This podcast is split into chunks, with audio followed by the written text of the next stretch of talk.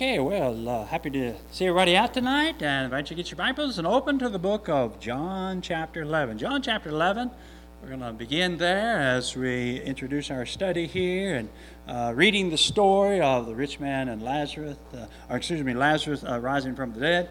And uh, anyway, we'll just sort of look at the text, and there's one verse in particular that we're going to pick out, and uh, it will be the basis of our study.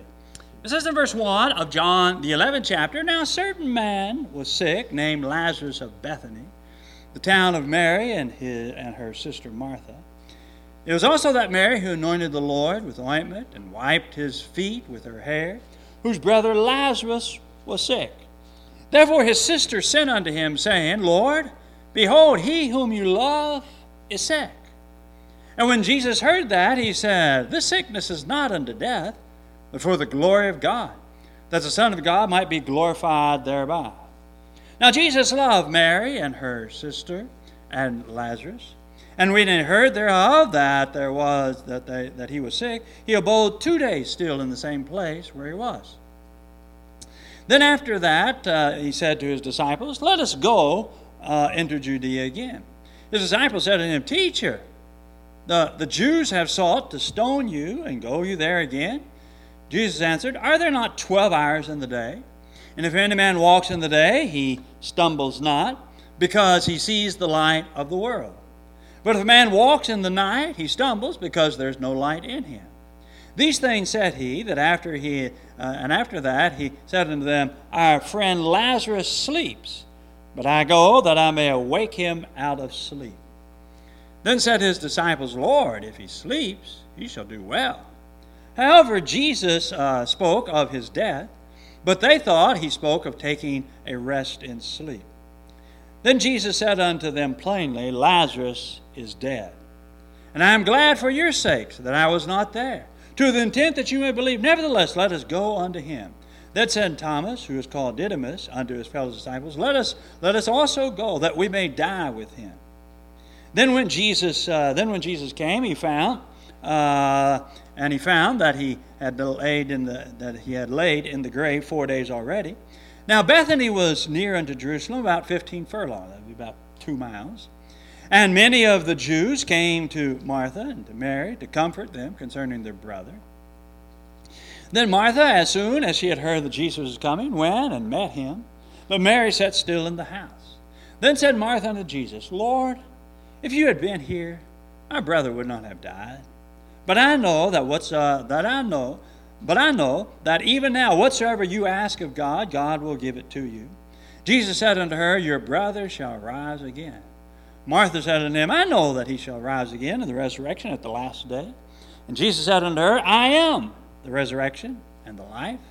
And he that believes in me, though he were dead, yet shall he live. And whosoever lives and believes in me shall never die. Do you believe this? And she said to him, Lord, I believe that you are the Son, that you are the Christ, the Son of God, who should come into the world.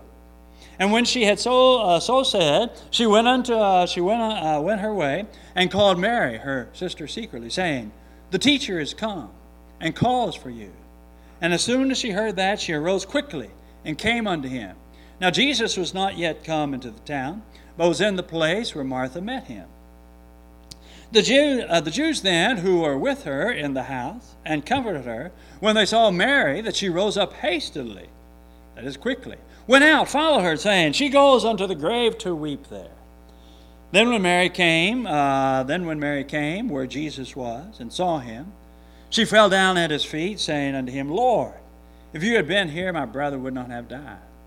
When Jesus therefore saw her weeping, and the Jews weeping, uh, also weeping, who came with her, he groaned in the spirit and was troubled, and said, Where have you laid him? And they said to him, Lord, come and see. Verse 35 Jesus wept. Then said the Jews, Behold, how he loved him.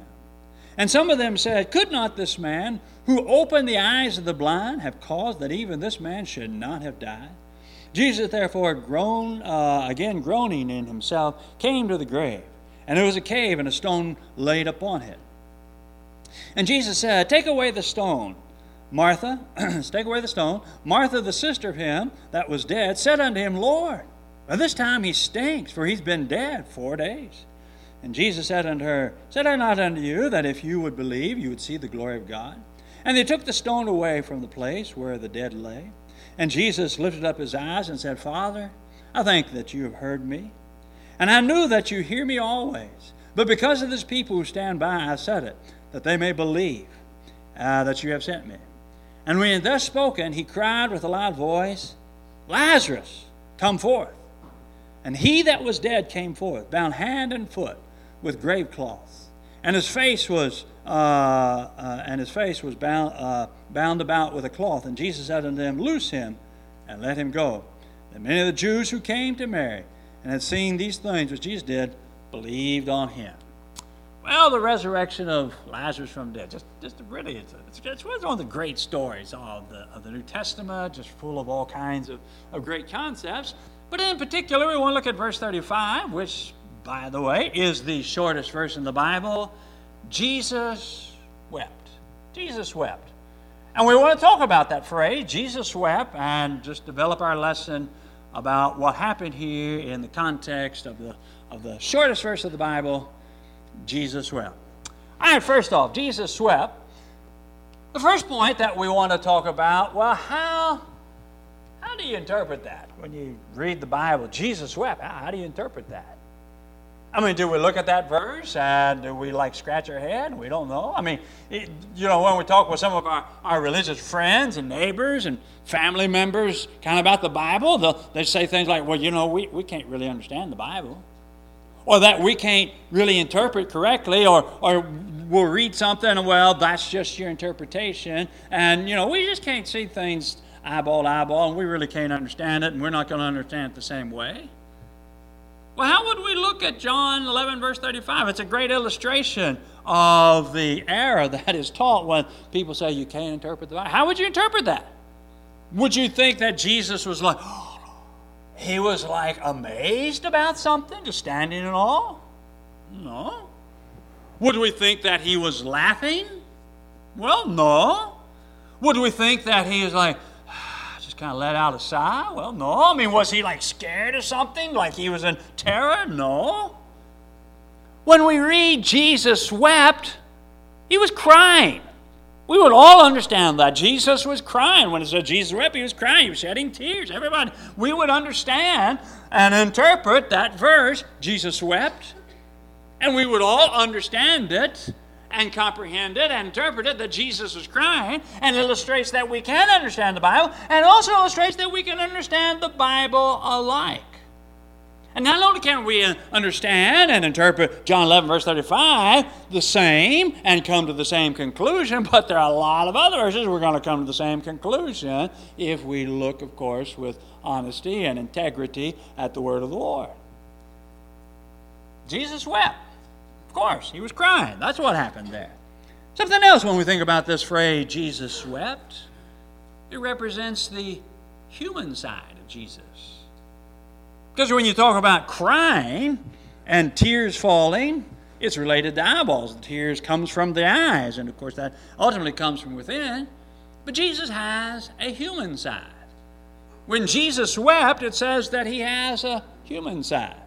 Over in the book of Hebrews, chapter 2, in Hebrews chapter 2, the Hebrew writer talks about the Messiah, that when he came, he took upon a body, and that is made like the uh, children of uh, uh, the children of Abraham, to the Jews, to, to human beings. It says, For verily he took not upon him the nature of angels, but he took on him the nature of Abraham. That is, he was born a Jew. He was just a human being. Therefore, in all things, he had to be made like unto his brethren, that he might be a merciful and faithful high priest in things pertaining to God, and to make reconciliation for the sins of the people. For in that he himself has suffered being tempted, he is able to help them that are tempted. Jesus had a tabernacle of flesh. There was the human side of Jesus. There in John chapter 4, John chapter 4, not only the fact that Jesus had the, the capacity to cry and shed tears, showing his human, uh, human side, we look there in John chapter 4, we see other evidence that he was in a body like we have. Now, Jacob's well was there, it says in John 4, verse 6. Jesus, therefore, being wearied. Wait a minute, Jesus tired? You know, you read Isaiah chapter 40, it talks about God doesn't get tired. But here we see that Jesus tired. That's related to his body. He was a tabernacle of flesh, his humanity. He was tired, being wearied with the journey. Sat thus on the well, and it was about the sixth hour, which would be about 12 noon. There came a woman of Samaria to draw water. Jesus said unto her, Give me to drink. Well, why are you asking for a drink of water unless you're thirsty? So he's tired. He's thirsty. Again, that's a human attribute, a bodily attribute, being thirsty. Verse 8 says, For his disciples were going away into the city to buy food. Why do you buy food? Well, you buy food to eat because people get hungry. It's around lunchtime. So here he is. He's tired, he's thirsty, he's hungry. All that represents and shows that he, of course, in a tabernacle of flesh. He had a body just like we do. He was made like unto us, but yet there was the divine side there in John chapter 1. In the beginning was the Word, and the Word was God, and the Word was God. The same was in the beginning with God. All things were made by Him, that is the Word, and without Him was not anything made that was made. Colossians 2 and verse 9 For in Him dwelleth all the fullness of the Godhead bodily. Yeah, He was in a body, but it was the fullness of the Godhead in that tabernacle of flesh. And then there in the book of Philippians chapter 2, notice there in verses 5 and 6 Let this mind be in you, which was also in Christ Jesus, who being in the form of God thought it not uh, a thing to be grasped to be equal with God, but made himself of no reputation and took upon him the form of a servant. Now, when it says that he was in the form of God, that word form means the exact nature of. He had the exact nature of God because he was deity. And he, he didn't look at it something, you know, well, if I'm going to go to earth, you know, I've got to go as deity. You know, no, I, he's got to cling to all the manifestation of glory that deity intrinsically has and, and should be uh, worshiped, etc. No. It was clothed in a tabernacle of flesh. And when people looked at him, they thought they were just looking at a mere man. But he was more than a mere man. He was man, but he was also God. He was, he was God in the flesh. So, yeah, when Jesus wept, it, says that he has a human side, and therefore he understands because he lived on planet Earth just like we do, and he suffered the things that we suffer in this world. Something else when you think about the phrase, the shortest version of the Bible, Jesus wept, and that is there's nothing wrong with tears, nothing wrong with crying. Sometimes you will hear, and I've heard it plenty of times, that, well, really, uh, you know, big boys don't cry. You know, you shouldn't be crying that somehow that, that, that if you that you cry that that's a manifestation of weakness that somehow that's uh, unmanly that's uncomely of uh, shedding tears. But that's not so. Jesus was shedding tears and he was the perfect man. And the bible talks about that that tears is a part of life. In the book of ecclesiastes where solomon talks about there's a time and place for everything he says there's a time to weep, shed tears, and a time to laugh, to be happy, a time to mourn, and to be sad, and a time to dance. That is, a happy dance is the contrast. And so, tears, nothing wrong with that. You think about some of the great men of old, people of the Bible. You think about Jeremiah, Jeremiah chapter 9. Jeremiah chapter 9. Jeremiah has been called the weeping prophet. Jeremiah, it says of him, and his statement there in chapter 9, verse 1 Oh, that my head were waters and my eyes a fountain of tears, that I might wipe, that I might weep day and night for the slain of the daughter of my people. Now, nothing wrong with tears. We see Jeremiah crying. We see Jesus crying. Look there in Acts chapter 20 and verse 31, and we have Paul talking one of the great Christians of the first century. Therefore, watch and remember that by the space of three years I cease not to warn every one of you, uh, every one of you, night and day, with what? With tears. Paul shed many a tear. And then you look down at the end of the chapter when Paul was meeting with the elders and he tells them, you know, well, I'm not going to see you anymore. And I thought, well, this is it. When, when, when they part ways, they would never see Paul again in person. And it says in verse 37 then they all wept much and fell on Paul's neck and kissed him. Yeah, they shed tears. Tears is like a, it's kind of like a pressure cooker. And you know, you, you, you, you, you cook with a pressure cooker because increasing the pressure, you increase the, uh, the temperature of the food that you're cooking. But pressure cookers, unless they have that little jiggle thing, you know, to control the pressure, it would then become a bomb. It would get so hot it could just explode. And so you have that little jiggle. And it sort of releases some of the pressure unless it gets too big. And I think tears are kind of like that for human beings. Sometimes we, we, we face so, uh, some very difficult, very heartbreaking things. And tears is just sort of like a kind of like that pressure cooker. It just sort of releases some of the emotional tension that, that builds up within inside. And that we can sort of release those things with tears. And then there in the book of Acts, chapter 21, Acts chapter 21, verse 13, then Paul answered, uh, Paul answered, What mean you to weep and to break my heart? For I am ready not only to be bound, but also to die at Jerusalem uh, for the name of the Lord Jesus. And then Psalm 6 and verse 6, I am weary with my groaning, David says. All the night make I my bed wet with tears, and my couch uh, with my tears. So when we think about Jesus wept, well, we realize that nothing wrong with tears. We understand that there was the human side of Jesus. And we understand that, yeah, we can interpret the Bible. It's possible. We can understand the Bible, we can understand life. But think about that phrase, Jesus wept. Something else that we learn, and that is, well, why did he burst in tears? Well, what caused him to burst in tears? If you go back there into John chapter 11, verse 35, Jesus wept, the next verse says, then said the Jews, Behold how he loved him. Their, their, their, assumption was that he had such tremendous love for Lazarus, and that's why he burst in tears. Well, that would certainly be a logical conclusion.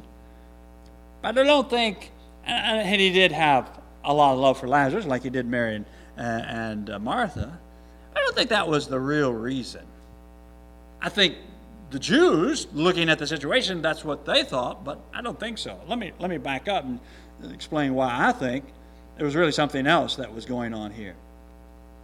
If you look back there in verse 33 and verse 34, in verses 33 and 34, when Jesus therefore saw her weeping, and the Jews also weeping, who came with her, he groaned in his spirit and was troubled. He, he was looking at these people just crying, and it, it, it moved him. It, it, touched him. I think that really is what, what, what, what caused him to, to weep. And he said, Where have you laid him? And they, they said to him, Lord, come and see. And then notice also back there in verse 4, back there in John chapter 11, notice there in verse 4, he, uh, he, uh, when they talked about Lazarus being sick, it says, The sickness is not unto death, but for the glory of God, that the Son of God might be glorified thereby. And then drop down there in number 11. In number 11, these things said he. Then after that, he said to them, Our friend Lazarus sleeps, but I go that I may awake him out of sleep. And then in verse 15, after saying verse 14 that Lazarus is dead, I am glad for your sake that I was not uh, when I was not there, to the intent that you may believe. Nevertheless, let us go unto him. Jesus had full intention of raising Lazarus from the dead. So, so, so why, knowing that he's going to raise him from the dead, that was his intention. He was glad that he didn't get there and that the glory of God might be manifest, etc. Why would you cry when you know that, hey, here in just a few moments he's going to be raised from the dead? I think it was over Lazarus. I'm persuaded it is because of, of, of these sisters weeping and the Jews weeping. It just, it just touched his heart. I think it was human compassion that he feels compassion, that he feels mercy, that he feels sympathy of what he is experiencing here, of what's happening, even though he knows he's going to raise him from the dead here just in just a little bit.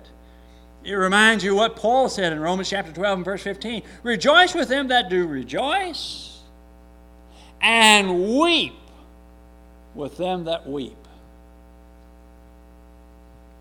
I think Jesus was just weeping with those that wept. I think that was the reason.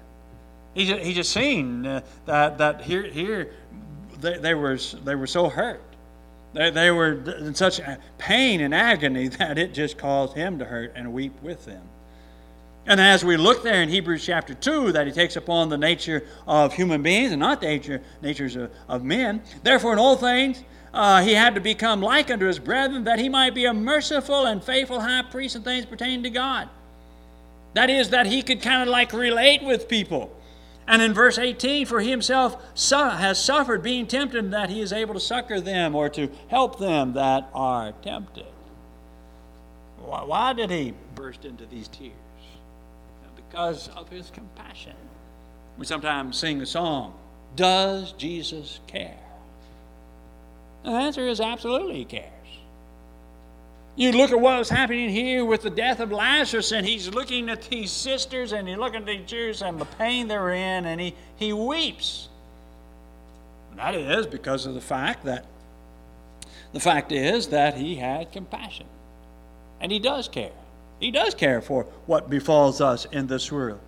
And that's comforting to know that we have a Savior that, that understands and a Savior that cares, and that He's there to offer and render assistance. Something else we think about this shortest verse in the Bible Jesus wept. Another lesson that comes to mind, and that is He has the power to help. You know, sometimes we can be in situations and, you know, I mean, we, we show empathy, we, we show sympathy, we weep with those that weep. Really, we can't do anything. We might pray for people, might offer some sort of assistance, but ultimately we, we have limitations because we're just mere human beings. But Jesus wept because he does care, but Jesus also has the power to help. And that's, that's a tremendous lesson to think about. There in, uh, back in John chapter 11, look at it once again. And so they, they come to the tomb, and Jesus says, Take away the stone. He doesn't do things that we can do for ourselves. He tells them to take away the stone. I mean, he could have jumped in and said, well, Okay, let me, hold on, let me, let me move the stone out of the way. No. They could do that, and so he, he's going to let them do that. And of course, uh, uh, Martha speaks up. Well, you know, rigor mortis probably set in. He's probably stinking now. The body's de- decomposing, etc. And then Jesus said, Said I not unto you that if you would believe, you would see the glory of God? So they take away the stone, and Jesus lifts up his eyes and he prays to the Father Father, I thank you that you have heard me. And I know that you hear me always, but because of the people who stand by, I said it that they may believe uh, that you have sent him. And then he says, Lazarus, come forth? No. He says it with a loud voice, Lazarus, come forth. And boom, he comes forth. Now, by the way, there's an interesting lesson there. Side note lesson. Sometimes people say, ah, there's nothing in the name, nothing in the name. Well, wait a minute. If Jesus said, come forth, then everybody in the tomb would have come forth. But he used the name Lazarus to be specific because there is something in the name, and that's the one that he was going to raise from the dead. And he says with his loud voice, Lazarus, come forth. And Lazarus came forth. And that's what it says there, verse 4, uh, verse 44. And he that was dead came forth, bound hand and foot with grave cloths. They sort of wrap the bodies up. We don't do that. We just sort of the, the mortician fixes them up in the in the coffin, and you know we uh, put the the lid down. Sometimes they got a little uh, mechanism to kind of screw it down, to attach and hold it down, etc. We don't wrap them up in, in cloths like like they did there in the first century. And so here he comes all wrapped up, and he comes walking out, and so he tells them loose him and let him go yeah, that's something they could do. I mean, Jesus could have hopped over there and did that, but he let them take care of that. But the things that we can't take care of, well, we trust in the Lord and let God take care of that part. And so it is that just as Jesus manifested the power to raise Lazarus from the dead, it is the assurance that he has the power to raise us all from the dead. If he can do one, well, he can do he can do a million, he can do a billion. Of course, if he has that power, he demonstrates the power to raise from the dead. And so we look there in John chapter uh, 11, verse 25. He says, I am the resurrection and life. And he that believeth in me, though he were dead, yet shall he live. And whosoever lives and believes in me shall never die. Do you believe this? Yeah, I hope we believe and trusting in Jesus. Why do we come here? Well, I come here to worship the Creator because I'm putting my hope I'm putting my future in the fact that He's going to have the power to raise me from the dead someday and granted to me eternal life. I didn't believe that, well, why would I come here? It'd be a big waste of time. Just be, be useless. Why, why spend time uh, uh, studying and singing and giving and all the things that we do? Why waste our gas driving here if, if it's all going to be for naught. Jesus doesn't have the power to raise us from the dead like he promises. If he doesn't have the power to give us eternal life, why? Well, there wouldn't be any need. Be a big waste of time. Now, a lot of people, they look at it and they think, you know, we're just a bunch of losers and that we're just wasting our time. But if we believe that he has the power to raise from the dead, raise us from the dead, well, that's why we come. Because we're trusting in the Lord Jesus. There in 1 Thessalonians chapter 4, it says, For the Lord himself shall, shall descend from heaven with a shout, with the voice of the archangel, and with the trump of God, and the dead in Christ shall rise first. Then we who are alive and remain shall be up together with him in the clouds to meet the Lord in the air, and so shall we ever be with the Lord. Do we trust that? Do we believe that? I mean, that's what Jesus was telling, t- t- telling the sisters. If you'll believe, you're going to see the glory of God. Do we believe and trust in the resurrection of the just? Well, I hope we do. He has the power to raise us from the dead and to transform us if we do happen to be alive when Christ comes again. Philippians chapter 4 and verse 13 I can do all things through Christ who strengthens me. We got to trust in the Lord. Put our trust and confidence in Him. He has the power to help. He has the power to help both now and eternity. We got to believe that. And we can believe that. We should believe that. We see evidence of that. You just study through the scriptures and you see how God helped people in various situations, in various ways. And the power of God manifested in the lives of, of the saints, of the people of God, both through the Old Testament, patriarchal, then the, uh, the Mosaic Law, and then in the New Testament era. Even on till today, Jesus has the power to help. We're trusting in Him to give us that power to help.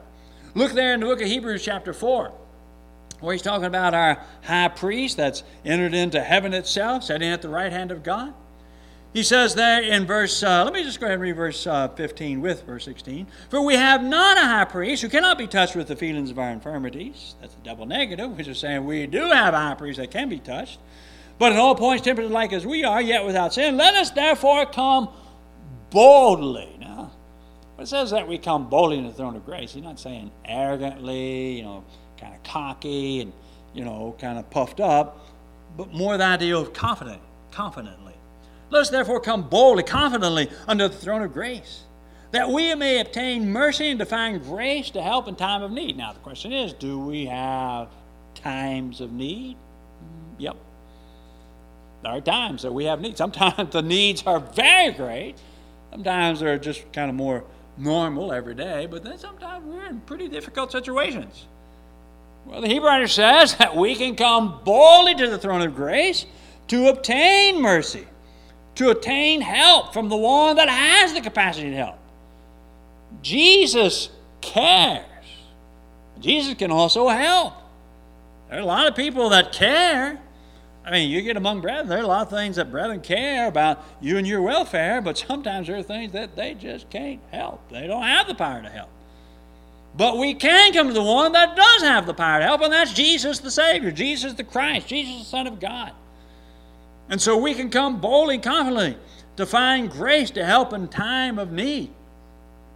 And Hebrew says in chapter 13, Let your conduct be without covetousness, and be content with such things as you have. For he has said, I will never leave you nor forsake you, so that we may boldly say, The Lord is my helper. I shall not fear what man shall do unto me.